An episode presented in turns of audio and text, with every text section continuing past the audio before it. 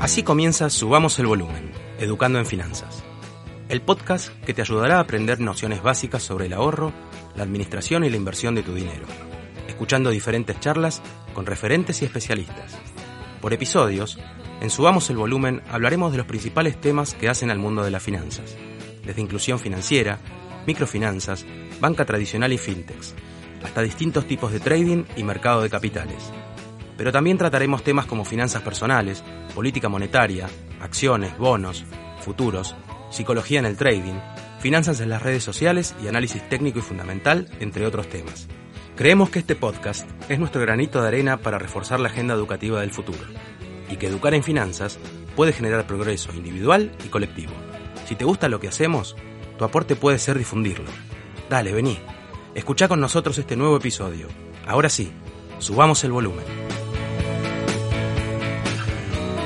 Hola, bienvenidos a Subamos el Volumen. Soy Guada Barriviera y el episodio de hoy lo vamos a dedicar a un activo financiero especial, los bonos. Para esta charla me acompaña Sebastián Martiromo, que sabe muy bien que es miembro del equipo de Subamos el Volumen. Hoy estoy nervioso, pero no tengo ni idea del tema y me pone mucha presión. Bueno, y para conversar sobre los bonos invitamos hoy a Ailindo Paso, que es licenciada en Economía por la UBA, o sea, la Universidad de Buenos Aires, máster en Finanzas por la Universidad del SEMA y está cursando ahora mismo un posgrado en agronegocios en la UBA. Bienvenida Ailina, subamos el volumen. Te informo una cosa, sos la primera invitada mujer que tenemos hasta ahora, así que me, hace, sentir mejor. ¿Cómo estás, jugada? ¿Cómo estás, Seba? Bueno, buenísimo. Nerviosa. Así que no, somos dos, entonces estamos temblando. Muchas gracias por aceptar la invitación. ¿eh? No, gracias a ustedes. Bueno, eh, te, te iba a comentar una cosa. Lo que te iba a decir es que como todos sabemos, porque somos argentinos, los bonos, los bonos argentinos son muy particulares, vamos a dejar esas particularidades para el final de la charla, pero primero quisiera preguntarte eh, una cosa bien básica o general. Sí. ¿Cuál es la definición de bono? Bono, la definición de bono en realidad uno trata de capturar lo que es una renta del cupón. O sea, tratan de diferenciarse mucho los bonos por la menor volatilidad que tienen respecto, por ejemplo, al equity o a las acciones. Justamente por esto, uno trata de mantener lo que es el valor residual, que ya vamos a tratar de explicarlo, y llevarse o capturar todo lo que es la renta del cupón a lo largo de un tiempo X. Pero bueno, tienen algunas otras más particularidades un bono que hace que no solamente sea cupón su, su estructura y ahí es donde uno tiene que ir conociendo un poquito más cuáles son las características para poder compararlo y demás. Claro, hablamos ahora de las características, ¿te parece? O... Sí, cuando quieras. Sí, dale, o sea, digamos, si vos podías empezar a desglosarlas cuáles son y explicarlo en un lenguaje que no sea muy técnico, ¿no? Pero... No hay problema. Básicamente, el bono lo que se compone es como si fuera de un flujo de fondos, si uno trata de decir, bueno, hasta lo podrías comparar como si fuera con un plazo fijo, decís, listo, pongo la plata 100 hoy, me llevo a 30 días la tasa de interés más lo que puse.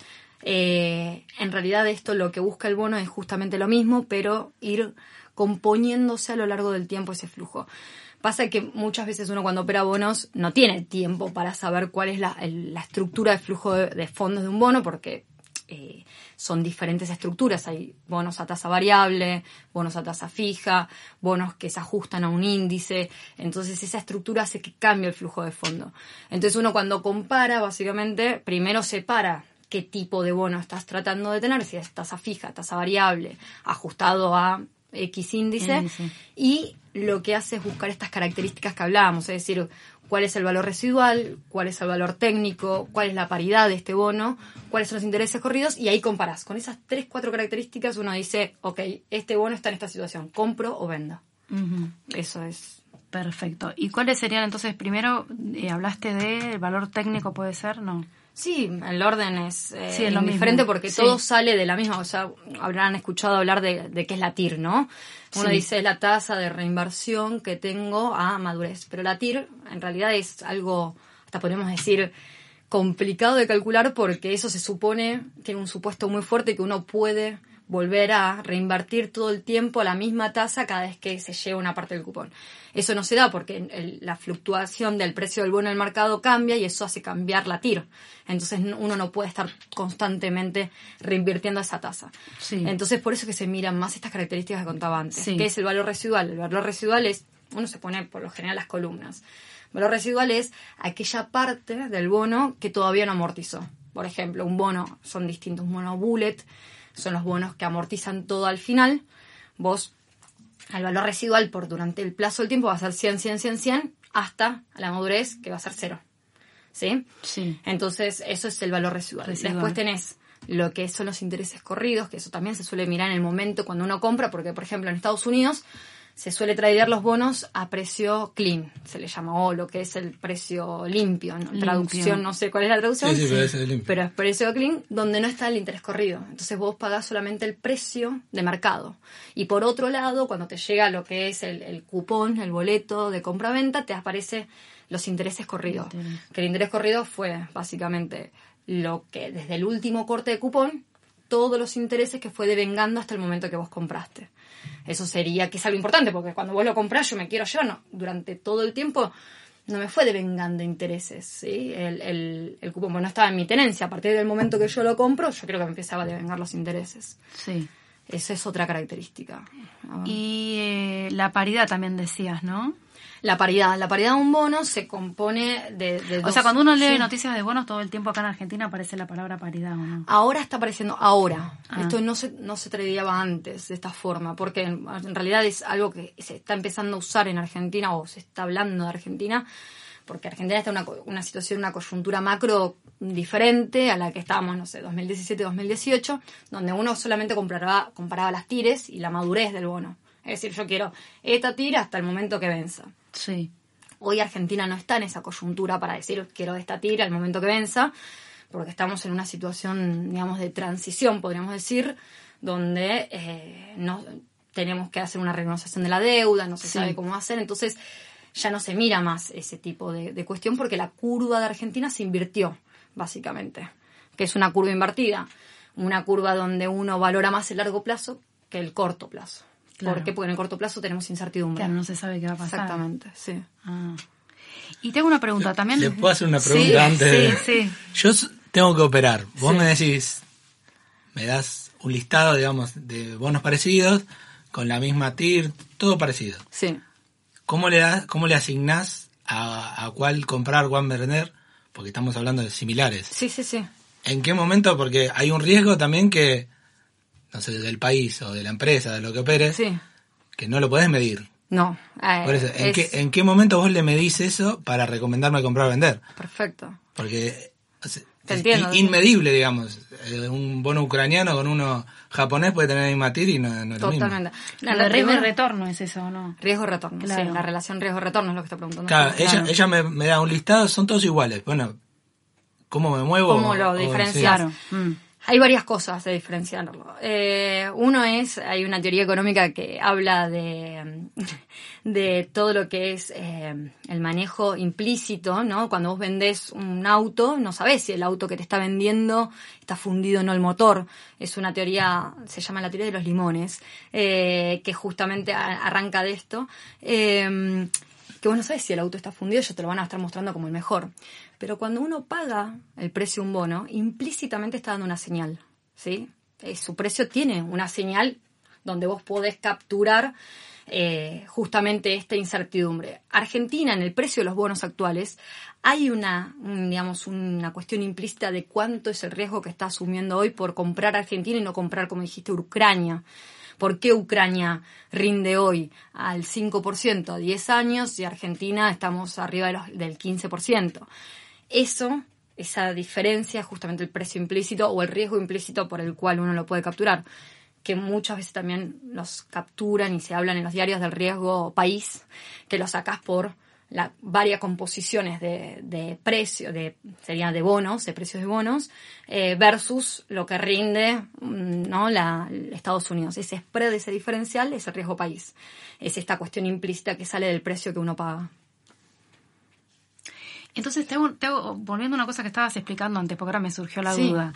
Vos lo que estabas describiendo son los bonos a nivel general. o A sea, nivel general. En todos los países. Sí, uno puede Sí, por eso yo hablar- le hice la pregunta Claro, de dos países distintos para... Exacto, Ah, uno puede, hay, uno puede ver el valor técnico, el valor residual, como dijimos, los intereses corridos de, digamos, de cualquier eh, bono de en cualquier lado del mundo.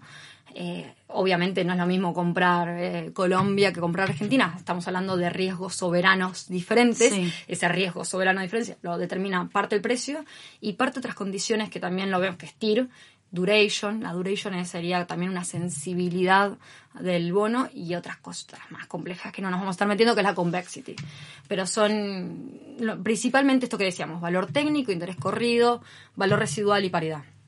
Está bien. Y también se clasifican de acuerdo eh, al emisor, puede ser. Sí. O sea, porque un poco por arriba hablamos de lo. Creo, no sé, no sé si usamos la palabra bonos corporativos, pero vos nombraste de, de empresas. Cada empresa corporativa es lo mismo. Claro. Sí, o son sea, en cuanto al emisor sería un bono corporativo un bono soberano. Esos son los dos tipos que hay. En realidad, eh, sí, dentro de un bono corporativo, por lo general tiene la diferencia o el spread del diferencial contra el soberano. O sea, cuando Argentina Ah, claro, andaba sí. bien, ¿no? Vos tenías, eh, Argentina rendía tanto por ciento, se decía, ¿no? Y uno, un emisor, un corporativo quería emitir su deuda y emitía versus Argentina más un spread, ¿sí? Hoy no, hoy hay muchas, digamos, eh, cuestiones, em- empresas y, y empresas corporativas que están rindiendo por debajo del soberano, pero porque la duda está contra el soberano, contra nación, contra los bonos nacionales, no contra los bonos corporativos. Eh, entonces esa es la duda hoy. Hoy Argentina es muy diferente de poder evaluarla eh, respecto a si quieres compararlo contra el resto del mundo, porque por eso es que se mira más la paridad. Eh, que la paridad, creo que habíamos dicho que era, ¿no? Es el precio de mercado sobre el valor técnico. Sí. Eh, pero bueno, lo repetimos por si las dudas. Pero sí, Argentina hoy está teniendo un diferencial o un spread magnífico, magnífico, enorme o hasta horrorífico, no sé, podemos ir a las dos puntas, a los extremos, eh, respecto a cualquier otro soberano. O sea, cuando uno compara, trata de homogeneizar y dice, bueno, ¿cuánto rinde Colombia, sí, de un bono digamos también en hard dólar, en dólares, a tasa fija específico versus otro bono de Argentina, hard dólar, eh, tasa fija, para que sea todo homogéneo. A igual madurez, ¿no?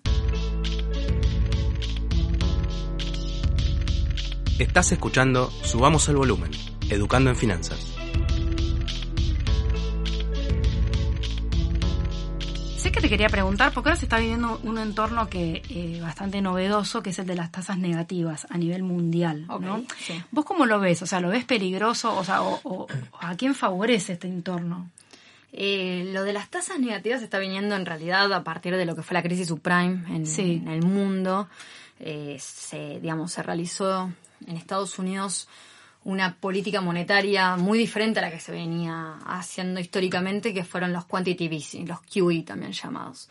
Eh, esa política monetaria lo que trataba de hacer era básicamente eh, frenar un poco el estrés que estaba viendo financiero, donde todo el mundo quería el dinero en el bolsillo.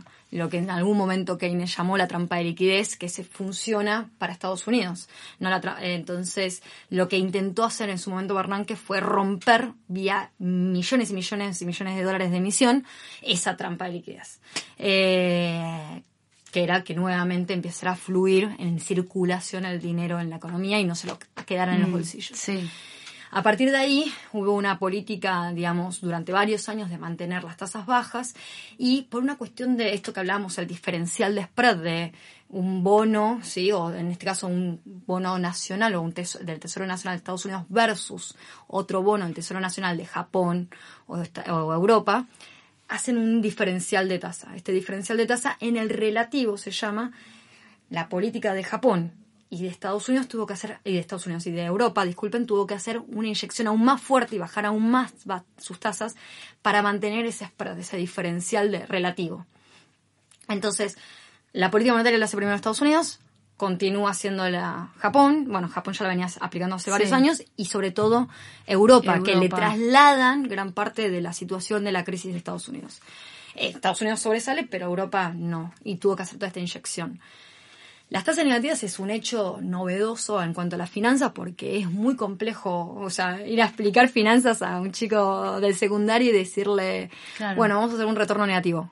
¿Cómo? Claro. O sea, pongo plata Sí, y me llevo menos. Sí, menos. Es- Eso es lo que no entiendo yo. Y es una cuestión Y nadie lo compleja. entiende todavía. Eh, es una explicación muy, muy compleja de, de explicar. Es real- realmente lo que está pasando es que durante un tiempo toda Europa y Estados Unidos tuvo deflación. Entonces, en términos reales, Mm. el diferencial se sigue manteniendo. ¿Me explico? Entonces, con deflación de precio en las economías, más unas tasas, digamos, negativas, en términos reales te llevas a- apenas un pequeño porcentaje. Muy chiquitito, muy chiquitito, pero te lo llevas. Pero ahora está cambiando. Ahora está cambiando. Te lo están acelerando más. todavía. Exactamente, sí, es así. ¿Y en qué termina?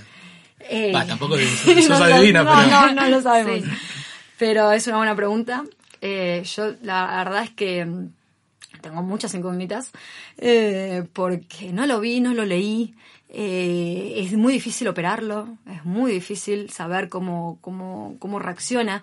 Yo la realidad es que el año pasado estimaba que Estados Unidos iba a tener una pequeña recesión, pero ni siquiera recesión, una desaceleración en términos reales de su economía, digamos, importante. Lo había prediciado a principio del 2019. No sucedió vía la inyección que hizo Bernanke de las tres bajas de tasa que Pero hizo. vos inyectás para Sí. que no te caiga, o ante Claro. el temor a que Claro, caiga. vos haces- Ahora, si vos venís en alza y Sí. seguís Inyectando. inyectando, para que primero no sé para qué, porque el día que, sé para qué. que tengas una reducción sí. no tenés herramientas qué. Totalmente. Pero en algún momento te explota. Sí. Vos sobrecalentaste la economía. Claro. Sí. ¿Y de qué manera lo operás? En bonos.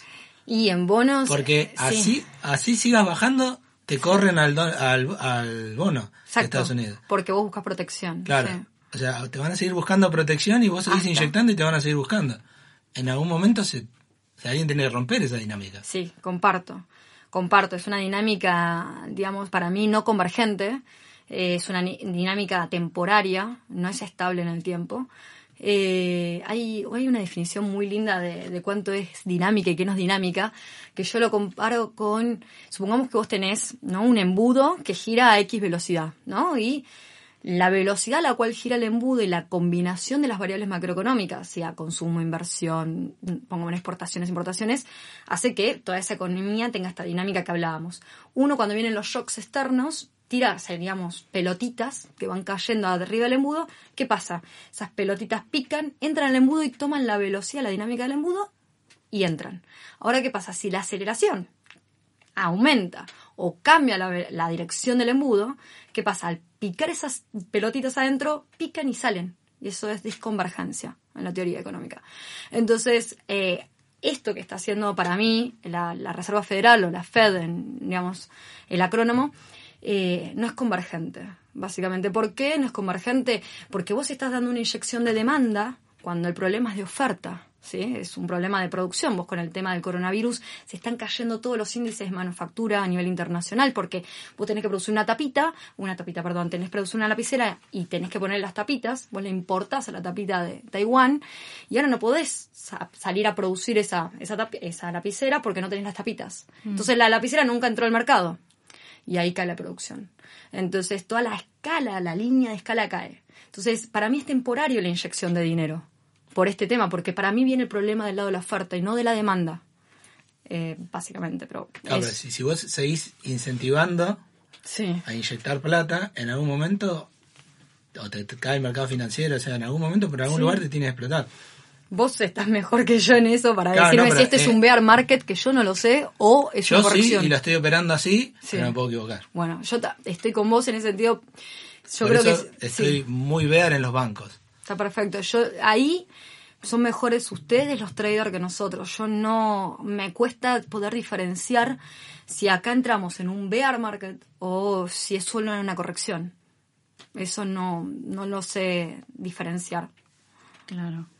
Y ahora que nombraron a los bonos, eh, a los bonos de Estados Unidos, eh, justamente les quería preguntar, eh, bueno, es una pregunta un poco tonta, pero bueno, ¿por qué se dice que ese activo no tiene riesgo? Sabiste que todo se mide contra, inclusive el riesgo país, todo, todo como que toman esa referencia. ¿Por qué se dice que no tiene riesgo? Y en parte por esto que estábamos hablando recién, o sea, cuando hay, digamos, lo que se llama una situación de riesgo financiero mundial, por ponerlo en, en palabras de castellano, eh, o lo que también es una versión al riesgo en otro, de otro tipo, eh, o también en inglés se le llama el flight to quality. Ah, el flight to quality, claro. Básicamente, Sí. pero le pongamos esto, es un, digamos, una situación de riesgo financiero donde todos corren. Eh, donde uno se protege o cu- busca la, prote- la protección es contra los treasuries de Estados Unidos.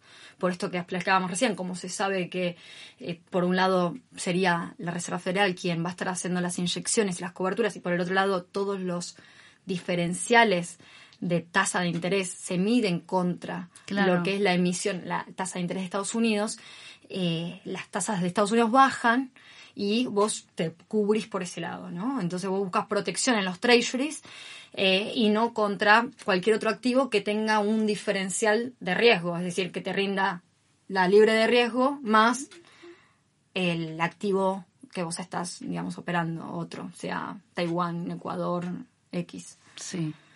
Básicamente, no sé si lo expliqué muy bien, pero es como que te puedas parar eh, matemáticamente sobre el eje de, de, de I, donde vos tenés momento cero y una, digamos, un 1%, 2%, lo que seas, de la tasa en la cual vos te estás parando. Es básicamente eso. Tiene una política de overnight, se llama la tasa overnight, donde automáticamente puede, eh, tiene control de herramientas para poder darle ese, ese flujo de, de liquidez al mundo. Está bien.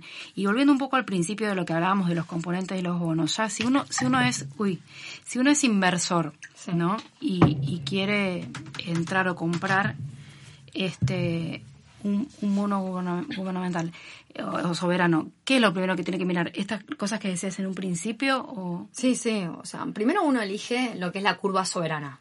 Básicamente, ¿qué es? ¿Qué quiero? Colombia, quiero, por ejemplo, digo Colombia, Latinoamérica, ¿qué quiero? Asia, quiero Europa. O sea, uno... Eso En es general. En general, ¿qué es lo que quiero? Eso va en función de, de- de la preferencia de, digamos, del inversor, ¿no? Sí. Y por otro lado, si tiene un view de mercado, un análisis, eso es eh, 100% individual y particular. Mm. Eh, eso es lo primero. Y después sí, diferenciar, ¿no? Homogeneizar primero el bono, que es tasa fija, tasa variable, ajusta por esto. Recién que diferenciaste, ves las características que decíamos antes. claro? Eh, así, se, así sería la lectura bajada, ¿no? El paso a paso, podríamos decir, para la selección de un bono. Cuando se habla de bonos, también otra cosa que siempre se dice es que, que, mm, que el precio se mueve de manera inversa a la, A la tasa de interés. Sí, ¿lo pueden explicar? O sea, ¿por qué? Sí. De sí, forma sí. sencilla. Tiene una, una fórmula matemática atrás Sí. de eso. Pero forma sencilla. Eh, si vos tenés un flujo de fondos, básicamente, a cobrar a X cantidad de tiempo, supongamos 10 años, la sumatoria de cada uno de esos años se lo descuenta a una tasa de interés. O sea, está algo en un numerador versus algo en el denominador. Sí. Cuando la tasa de interés sube, todos esos flujos por una cuestión matemática baja, baja el precio. Entonces la sumatoria de todos esos flujos versus la tasa hace que baje el precio cuando sube la tasa. ¿Me explico? Es matemática. Sí. Por eso es eh, que muchas veces alguien escribe P es igual a I a la menos uno, por ejemplo, porque puramente matemático. Igual el inversor que agarre la calculadora de fondos. Tal cual, de, el, el YAMSE. Claro. El YAMSE tiene El todas YAMSE las calculadoras, es espectacular, tiene los flujos, el, el YAMSE están, las calculadoras están muy bien hechas. Y, y una pregunta un poquito tonta. Sí. ¿Dó- ¿Dónde se, ¿Dónde se negocian los bonos acá en Argentina? O sea, Sí. ¿en qué, en qué mercado? O sea, Eh, hoy tenemos el- dos mercados. Está el mercado de, de Bima ¿sí? Sí. y el mercado de Rofex. Eh, básicamente Rofex eh, es un mercado exclusivamente de derivados, podríamos decir, Sí. va a ser su fuerte. Y los derivados y Bima, básicamente todo lo que es acciones y bonos. Eh, se puede operar ahí Alix, que son solamente eh, Rofex y tienen lo que es la interfaz vía Bima, o viceversa, son solo Bima y tienen la interfaz vía Rofex. Eh, nosotros tenemos esa complicación, digamos, que no es tan, tan un único mercado como tiene Estados Unidos, por ejemplo, y, y demás, pero se puede, vía cualquier apertura de comitente en alguna LIC, operar indistintamente. Estás escuchando Subamos el Volumen, Educando en Finanzas. Eh, Aileen, dentro del mercado de capitales hay como dos grandes este, bandos, no, no sé, dos, dos lados. el buy side y el sell side, no sé cómo se, cómo se puede explicar. No diría bandos, diría que son, digamos, los dos lados en los cuales están interconectados, obviamente, pero que por ahí se mezcla cuando un retail eh, compra o vende eh, y no sabe bien de qué, contra quién o qué está operando, básicamente. Pero, ¿qué, qué es cada una de las cosas? Básicamente el mercado eh, de capitales tiene lo que se llama el buy side y el sell side. Sí, Eh, el buy side incluye a todos los que son los traders, los sales, básicamente, eh, que están en la operatoria, sí, el intradiario. Y, eh, y después tenés lo que es el buy side, que son los portfolio managers, la gente que hace research y demás. Entonces, por lo general, obviamente están conectados totalmente todo el tiempo. Eh, pero son, digamos, dos, podríamos decir, o figuras que están separadas. A ver, Yo- vos ayúdame, Seba. El, el trader es un vago como yo que carga la orden No, no. Y, y ellos son los más formales. Y nos No, llevamos mal y bien al mismo tiempo. Ah, pues, o sea, no estuvo mal usar la palabra bando. No, No, no, no. no, no, no, Yo no. necesito Yo necesito la corregía información como que me da una barbaridad. para operarla, Sí. pero nos llevamos mal porque para nosotros ellos no son de mercado. Exacto, nos Ah. peleamos. No, mentira. No, no, Pero peleamos. digamos, Ahora entiendo. necesitas sí o sí porque... Claro, Sí, uno necesita información. otro. Claro. Sí, exacto. ella me baja toda la información de un bono para operar, yo tengo que estar en la mesa Exacto. y operarlo. Si Claro. ella no me baja la información, a mí se me hace imposible en el momento de operar. Exactamente. Estoy en bola total ciego y le voy a pifiar. Sí. Entonces, hay una joda siempre que es que ellos no saben de mercado porque no están Exacto. operando, nosotros somos los mejores. Es y que ellos, tienen son el teóricos. flujo. Ellos tienen el Claro, el flujo. flujo o sea, el, el- famoso, digamos, sí. exactamente. Y que eso da un montón de información. Claro. Entonces es necesario todo el si tiempo vos estar te en llevas comunicación. bien, digamos, la operatoria sale siempre bien porque vos le decís, mirá que a este lo están... Vos me estás diciendo que yo compre, pero a este lo están matando. Entonces ella te van a cortar. O sea, vos definís, pero si yo no... Me bajan la información y dicen, esto no sabe nada. Yo te- ahí, ahí te la pegas. Pero más o menos básico es, es así. Claro. Y Seba, te voy a hacer la pregunta a vos porque, bueno, eh, creo que la pregunta es más para vos, la parte de, de operar con bonos. O sea, yo tengo entendido que vos operás básicamente con acciones, Acciones. pero has operado bonos, ¿o no? Bono, ¿Cómo es? bono solamente opero en Argentina cuando ahora que no se sabe si pagan o no, busco la volatilidad. Opero con análisis técnico, cosas que no hay que hacer en bonos, todo lo que no hay que hacer. Ah, ¿lo haces vos? Claro, porque ahora no se sabe si pagan, sino entonces Claro. buscar la TIRS ¿Te parece no, como que no no, tiene sentido. no tiene sentido. Lo que, la- lo que se mueve es por otra cosa, no por el bono en sí mismo. Exactamente, sí. Se mueve por la especulación, si pagan, si no, si Claro. sale una noticia. Entonces yo lo que busco es esa diferencia de precio. En realidad no me importa el bono en sí. Claro, Cuando esa, esa volatilidad baja, ya no me interesa más. claro, Las acciones son siempre más volátiles que los bonos. claro. Por eso eh, la que sabe de bonos es ella y yo no sé casi nada de bonos. No, pero yo miro mucho la operatoria por esta mismo también. Sí, porque Es que no me- neces- es lo que te da el flujo. Claro. Y, sí. Claro, o sea que vos, vos- o sea, la otra pregunta que yo te iba a hacer es si, si la volatilidad, justamente la tenía que anotado, Sí. si la volatilidad es buena. Depende para qué. Claro. O sea, la volatilidad Para bien trader, operada claro. para el trader es fantástica. Para la macroeconomía no. Claro, No es buena porque es incertidumbre. claro. Y les iba a decir eso, que justamente, eh, al menos acá en Argentina, es como que está, mm, lo que domina, digamos, es la situación macro. Y hoy sí, hoy por esta, digamos, esta incertidumbre que no sabemos qué va a pasar mañana, básicamente. Claro, Sí. Yo te hago una pregunta Sí, ahora. dale. En esta incertidumbre, tenemos un montón de bonos similares. Sí. En pesos, en dólares, Sí. de Argentina. ¿Cómo sé en qué momento los tengo que arbitrar? Ok, sí. Porque o sea, Ah, vos, me podés, vos me podés dar una guía, estos más o menos están similares, entonces yo cuando se desarbitran los puedo ir arbitrando. Ok. Pero ¿en qué me fijo para poder arbitrarlo rápido? Perfecto. Hoy básicamente hay que diferenciar lo que es la deuda hard dollar, que lo ha comentado el gobierno en un momento, versus lo que es la deuda en pesos. La deuda en pesos, básicamente el gobierno decidió no, no hacer un canje compulsivo y está tratando, digamos, de reestructurar, o como sea, la, la cuestión de la curva en pesos. Entonces vamos a lo que es la deuda en dólares. Son todos aquellos bonos, hard dollar se le llama, que cuando cortan cupón pagan dólares, dólares, cash, claro. ¿no? Eh, eso es hard dollar y eso es lo que tiene que hacer la reestructuración al gobierno. Esas, digamos, esa decisión para arbitrarlos va a depender de las condiciones de cuál, de cómo se reestructura, ¿sí? Entonces, lo divertido de todo esto, porque es divertido y va a ser muy divertido y va a tener mucha más volatilidad en las próximas dos semanas, es cuáles van a ser los anuncios de la reestructuración. Entonces, por ejemplo, no es lo mismo hacer un corte de cupón, decir listo, corto cupón solo, versus hacer un corte de capital. Porque cuando uno corta, por ejemplo, el capital, le baja lo que es el valor residual al bono. Mientras que cuando corta alguno cupón, le baja todo lo que son los, el flujo de fondos, el, el interés corrido, podríamos decir, que va a ir devengándose a lo largo del tiempo.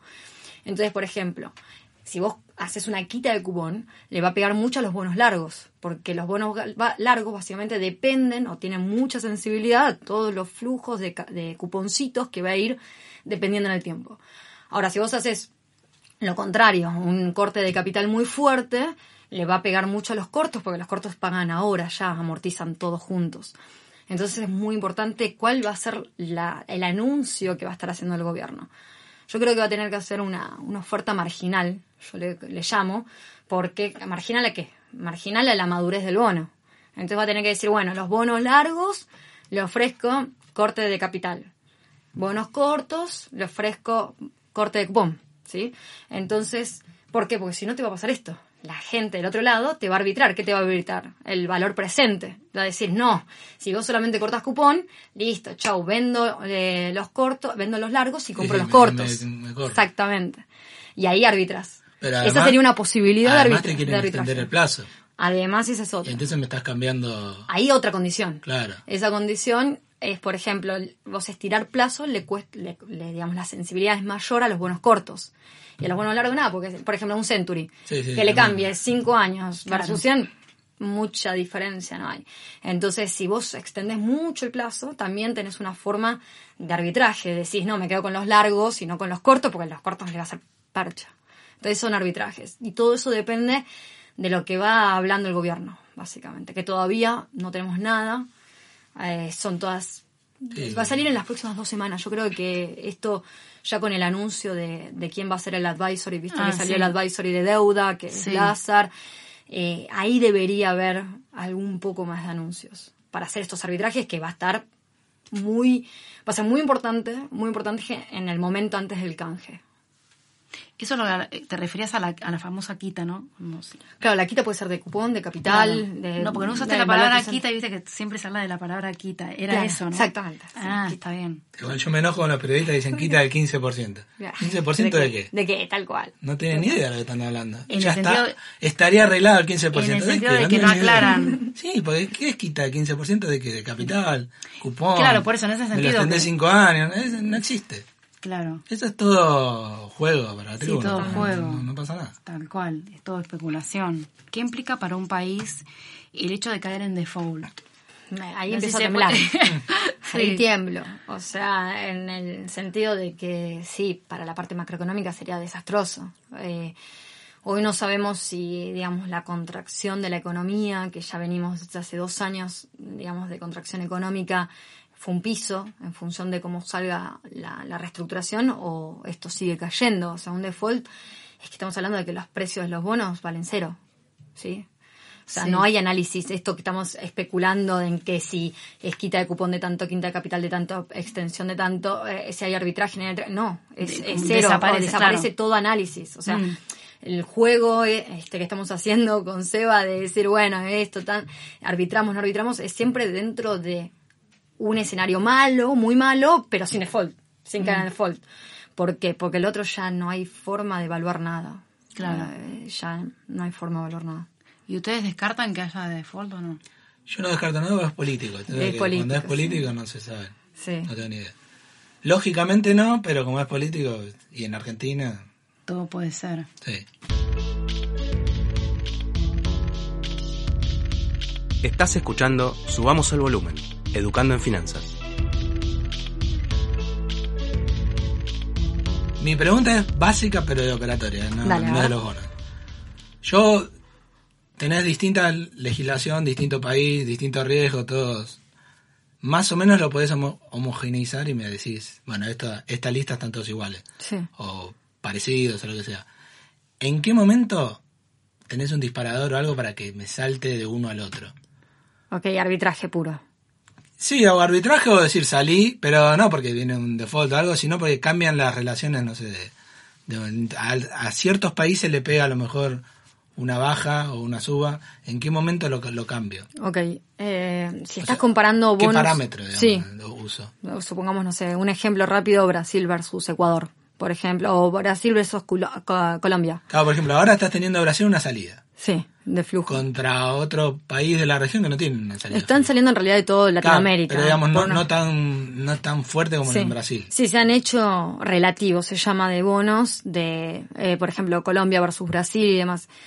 Por lo general los bonos, eh, hay dos cosas que se suele mirar. Una es la cuestión macro, ¿no? Eh, uno mira si, por ejemplo, eh, Colombia viene cumpliendo con su regla monetaria de inflación, su regla de déficit, más o, o viene haciendo cuestiones estructurales. Entonces, el spread muchas veces a veces se mantiene mucho en el tiempo si los dos vienen haciendo, porque pasó, por ejemplo, Colombia y Brasil, venían haciendo relativamente igual las cosas en política monetaria, igual hasta que, por ejemplo, Brasil agarró, hizo un, un- un recorte de déficit completo. Ah, pero ahí analizás los países más que los bonos. Exacto. Vos primero analizás Primero la, la la cuestión parte macro. macro. de un país. Exacto, y después vas al bono específico. Bueno, ahí me mató porque no sé macroeconomía. Claro. No, pero por ejemplo, no, no, pero por ejemplo, uno agarra y dice, filtrás. Decís, bueno, ¿cómo viene el déficit? ¿Cómo viene la, cómo viene la decisión de política monetaria? ¿Cómo viene la cuenta corriente? Eso se mira muchísimo, la cuenta corriente mucho. Eh, ¿Cómo viene, eh, no sé, los consumos, la inversión extranjera directa?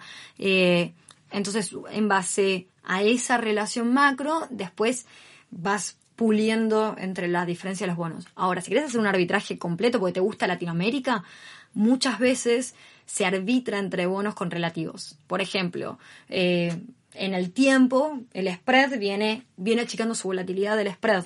Cuando la volatilidad empieza a ser muy, muy, muy bajita, cambias la posición de un relativo. Haces, vendés Brasil y te compras sí, sí, Colombia. Eso es cuando haces relativos de bonos. Pero es más de posicionamiento. Es una cuestión de posicionamiento. O podés, por ejemplo, muchas veces te gusta Latinoamérica, en los fondos grandes, latino- y, digamos, internacionales, cuando quieren hacer una posición de cobertura, ¿sí? Quieren, no sé, dicen, bueno, va a venirse una cuestión internacional de salida de flujos, un flight to quality, entonces hacen relativos. Se compran Brasil y venden eh, Colombia, que Colombia tiene más volatilidad, por ejemplo. Entonces, en, cuando le pegan a toda Latinoamérica, vos en el short Sí, sí, ganaste gana- más en el relativo que están en Brasil, pero vos seguís posicionado en, en Latinoamérica. Digamos, eso sería una estrategia. Y en, en los corporativos, porque ahí es más difícil hacer un... Ahí yo soy malísima. Claro, soy No mala. hablamos casi nada de bonos corporativos. No, porque... Es que es muy difícil comparar, muy las difícil empresas comparar. muy...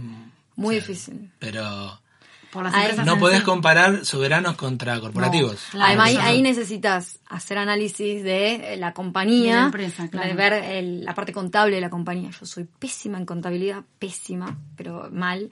Eh, y, me- y hasta, hasta a veces me he rebuscado, no sé qué es el EBITDA, o sea, sí sé calcularlo, hice análisis, pero me, me es engorroso. Me, me resulta mucho más fácil, así como vos ves eh, la volatilidad directamente de los bonos, a mí me resulta mucho más fácil ver la parte macro.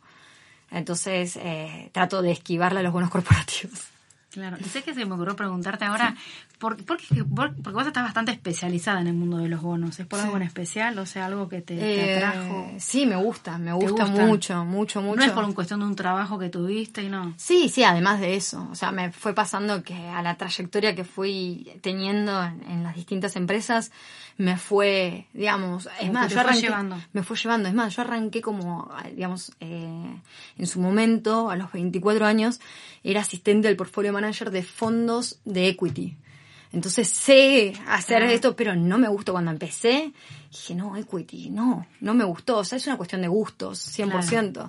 Y cuando pude hacer eh, el switch a la parte de Sí. renta fija que me pasó y a empezarse las calculadoras, de, me sentía mucho más cómoda. Claro. Y me resulta fácil. Yo agarro una calculadora en cinco minutos y te saco el flujo y es una cuestión de gustos. La verdad que es gustos. ¿Y cómo, cómo le comparás la volatilidad? Porque a ella es, operatoria. Sí, sí. La volatilidad se mide en duration, o es un número matemático. La, dura- la duration te da volatilidad. Cuanto mayor duration, mayor volatilidad. Y la segunda volatilidad, que es la más, digamos, es la volatilidad marginal, podríamos decir, te la da la convexity de un bono. Pero la, la tenés en cuenta para la definición de entrada o salida. Sí, o- sí, sí, totalmente. O sea, uno, es más, cuando vos o- medís... No, porque a lo mejor te quedas más por la macro y decís, bueno, la volatilidad la mantengo por, y... por supuesto, bueno, es eso. Cuando vos decís, comparás Brasil y Ecuador, si vos decís dura- Duration 10 respecto a uno de Duration 5, es que el de Duration 10 es más volátil que el de Duration 5. La duración es la volatilidad. Ah, en- Es bueno, no lo habíamos aclarado, Ah, me parece, sí. Ay, no, no, no, no no lo lo hemos aclaramos, no lo aclarado. aclaramos, me- se me pasó. Ah, está bueno. el Está muy bueno, sí. ¿Y el convexity se puede explicar o no? Es la segunda derivada de la volatilidad. Sí, Ah. es... eh, Análisis matemático en la facultad. Imposible de explicar en un... No, sí, es en derivada, pero... Sí, Matemático. Es, es matemático. Es la, la parte marginal, podríamos decir, de, de, la, de, la, de la volatilidad. Eh, es complejo. En, en las opciones es el gamma, ¿sí? Eh, la convexity es el gamma para las opciones y la duration eh, es el delta, ¿sí? Matemáticamente hablando. Ah. Pero bueno, es matemática. Yo tengo una crítica, pero a, a lo, lo que se opera en el exceso de bonos. Que se operan Ah. a veces demasiado, o sea, vos Sí. en un año sacan 6, 7 tiras de bonos. Sí. Es excesivo. Sí, totalmente. Entonces, ¿Hablas a nivel local? A mundial, en En todos todos lados. lados. Ah. todo el tiempo están sacando un bono nuevo que a lo mejor cancela el sí. anterior, o sea, Sí. no sé por qué lo hacen, no sé si es necesario hacerlo todo el tiempo, Y por- pero o es por la comisión que sacan los bancos, no tengo ni idea, pero es exceso. Y pasa, yo creería más que es el cambio de paradigma internacional que tuvimos. O sea, hoy, tenemos, digamos, estados muy fuertes, ¿sí? Que están en, en todo sentido. O sea, cuando vos vas a analizar, analizás el G3. No mirás que es Amazon o que es Apple. Decís Estados Unidos, Europa, Japón. Entonces los estados hoy son más predominantes respecto hoy a una, una compañía. Entonces yo creo que viene por ese lado, por una cuestión de paradigma, ¿no? Pero hasta que cambie el paradigma y aparezcan cosas nuevas, como se ha hablado de las criptomonedas o no sé, hasta que los estados no dejen de tener la relevancia que hoy tiene y yo creo que va a seguir habiendo, o sea, va a seguir existiendo un, una predominancia de los, digamos, los bonos Los soberanos respecto a los corporativos. Sí. Y esto es una duda, los fondos de inversión Sí. se vuelven cada vez más poderosos, cada vez le entra más plata, vuelven a tomar posición otra vez en bonos, o sea, la gestión pasiva es una cosa infernal. Sí. No hay casi comisión, cada vez se va armando una pelota que no se sabe cuándo sí. termina. En algún momento cambia, o sea, corta la tendencia o algo. Sí. ¿Cómo, ¿Cómo se hace para salir de toda esa posición? Complicadísimo, porque son fondos enormes. O sea, salir de una posición, eh, te- a mí me ha llevado meses cuando son grandes. Porque y más, el operador te lee, este sí, está saliendo. sí, totalmente. Tenés te que tener mucho. operando. Bueno, lo que hablamos antes, la diferencia entre el quien te da el flujo y el que Ah, está dando sí, la orden. Entonces, por ejemplo, uno tiene que ser muy cuidadoso. Porque cuando estás dando, estás vendiendo, estás saliendo, y si sos muy grande, podés dar. Es más, te puedes llevar arrastrado vos al mercado. Sí, es sumamente difícil, hasta tenés que tomarte semanas o meses para salir y a veces no te da el tiempo. Es porque ya te llevó puesto la Claro, por situación y no le calculás. Argentina. El cambio le dio y quedaron todos adentro. Ninguno pudo salir, no hay mercado para salir, nada. Cuando se hace gap, decís. Claro, en, en algún momento hay, hay una Hay un decisión de hasta dónde y después ya no, no venda porque te lo tenés que comer. Bueno, es que eso es lo que está pasando ahora con los fondos. Eh, o sea, la gente que se quedó con los fondos después del gap que tuvimos eh, con lo, todo, con toda la situación macroeconómica argentina, se quedaron. Están a la expectativa, están. No venden ni, o sea, ¿cuándo venderían? Y pasó en el 2001, cuando Argentina tocó, cuando dijeron, listo, ya está en default, que se lo cantaron en el Congreso, ya está. Ahí salís a, a revenderlos y ahí es cuando los toman los holdouts a los, a los, a los bonos y todavía no estamos en esa situación. Pero ahora es distinto porque vos necesitas con un 75, aunque sea un buitre, te quedaste afuera. Eh, No hoy podés- es, es- hay otras cláusulas, sí, Claro. eso es, nos estamos metiendo en temas legales, sí. Porque no, no es como antes que el buitre, aunque sea con 5 pesos, te, te llevaba hasta el final. Pero todavía está, los bonos están en manos de los fondos. No, no, sí, pero me refiero, si todavía llega a pasar no hay eso, problema. Si llega a tampoco pasar, el buitre es tan fácil como antes. Tiene que estar seguro sí, de que no cobre. Exacto, eh, y sí. De que no haya, no haya Eh, arreglo. Sí, es más complicado, Así totalmente. antes te ¿Cómo dieron salida. eso? ¿Cómo sería? Claro, antes te compraban y aunque sea un bono, te llevaban hasta el final del juicio. Ahora si lográs el 75, en algunos, no es todo. Sí. Si lográs el 75% no le puedes hacer juicio. Entonces el buitre no te va a comprar el 30 Exactamente. como hacía antes. Antes te Ah, compraban. te va a dar salida. Va a esperar a que valga nada. Nada. Entonces ahí se hace gap. Pero por eso decía, un escenario de ese... es- Ah, bueno, el no, default no, no, no, es lo, mucho comparar el default del 2001, ¿no es no, lo mismo? no es lo mismo, no es, lo otra mismo para nada. Y todavía estamos en manos de fondos, digamos, justamente que están esperando a ver si para renegociar la deuda y que se van a sentar porque quieren, porque uno si no tiene que mandar a, a pérdida completa Sí, todo sí, tu balance y es una, o sea, el fondo lo tenés que sacar ese renglón, el performance attribution te mata, te mata en un fondo. No, así que yo no, no, eh, van a tener el incentivo a sentarse. Al menos a val- evaluarlo a un nuevo valor técnico o algo, volver a recapitalizarlo, decir, bueno, me llevo gran parte de, no sé, de la nueva, no sé, del nuevo upside por X tiempo, entonces en algún tiempo vos lo recuperás. Yo, hay todavía Pero Argentina cosas. necesita siempre esos mismos fondos para volver a colocar la nueva deuda. Sí, y porque todos ¿Y los... ¿Cómo lo haces?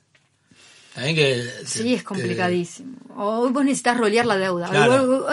El problema de Argentina no es un problema de financiación, o sea, no es un problema de que Argentina no pueda pagar en el largo plazo, o sea, de crédito, es un problema de estrangulamiento del corto, es de liquidez. Entonces, gran parte de todo lo- todos los países rolean su deuda. Pero al El mismo tema- que hoy vos le estás haciendo una quita fuerte, Sí, mañana es el que te tiene que dar salida. No Exactamente. hay otra forma. sí. ¿Y cómo lo negocias? Pues esta es la primera vez que lo van a hacer. Sí, sí. O, a ver, si la quita no fue lo suficientemente fuerte, o sea, vos le fuiste suave y vos ves la posibilidad de volver a recuperar flujo en un próximo bono, te vas a sentar a, volver a recomprarle eso. Si vos me decís, por ejemplo, me haces quita, en, en términos de valor presente, ¿sí? Lo que decíamos antes, cupón, capital, largo plazo, que quedó muy bajita. Por ejemplo, que queda entre el 20 y yo en dos, tres años recupero, ¿sí? Ese, ese upside, si querés, en dos años me voy a volver a sentar. Si total, después solamente me llevo el cupón en dos o tres, en dos o tres años más. Si los fondos buscan todo el tiempo sí, es rolear y y... rolear eso, exactamente. Eh, por una cuestión también de, de, digamos, de lo que se llama rebalanceo, ¿no? Los fondos hacen todo el tiempo su rebalanceo de, de, de activos. Pero bueno, esto es sí, largo, Sí. Vamos a cortar por acá el Dale. episodio de hoy, Aline. Muchas gracias por haberte acercado y estuvo No, bueno, gracias ¿no? a ustedes. Gracias. ¿Se te fueron los nervios? Se me fueron los nervios, me acá... Acá el compañero te ayudó. Me ayudó muchísimo, Seba. Gracias a Bueno. los dos. Hasta acá, subamos el volumen. Educando en Finanzas. Podés encontrarnos en Spotify, Google Podcast, iTunes y en iBox.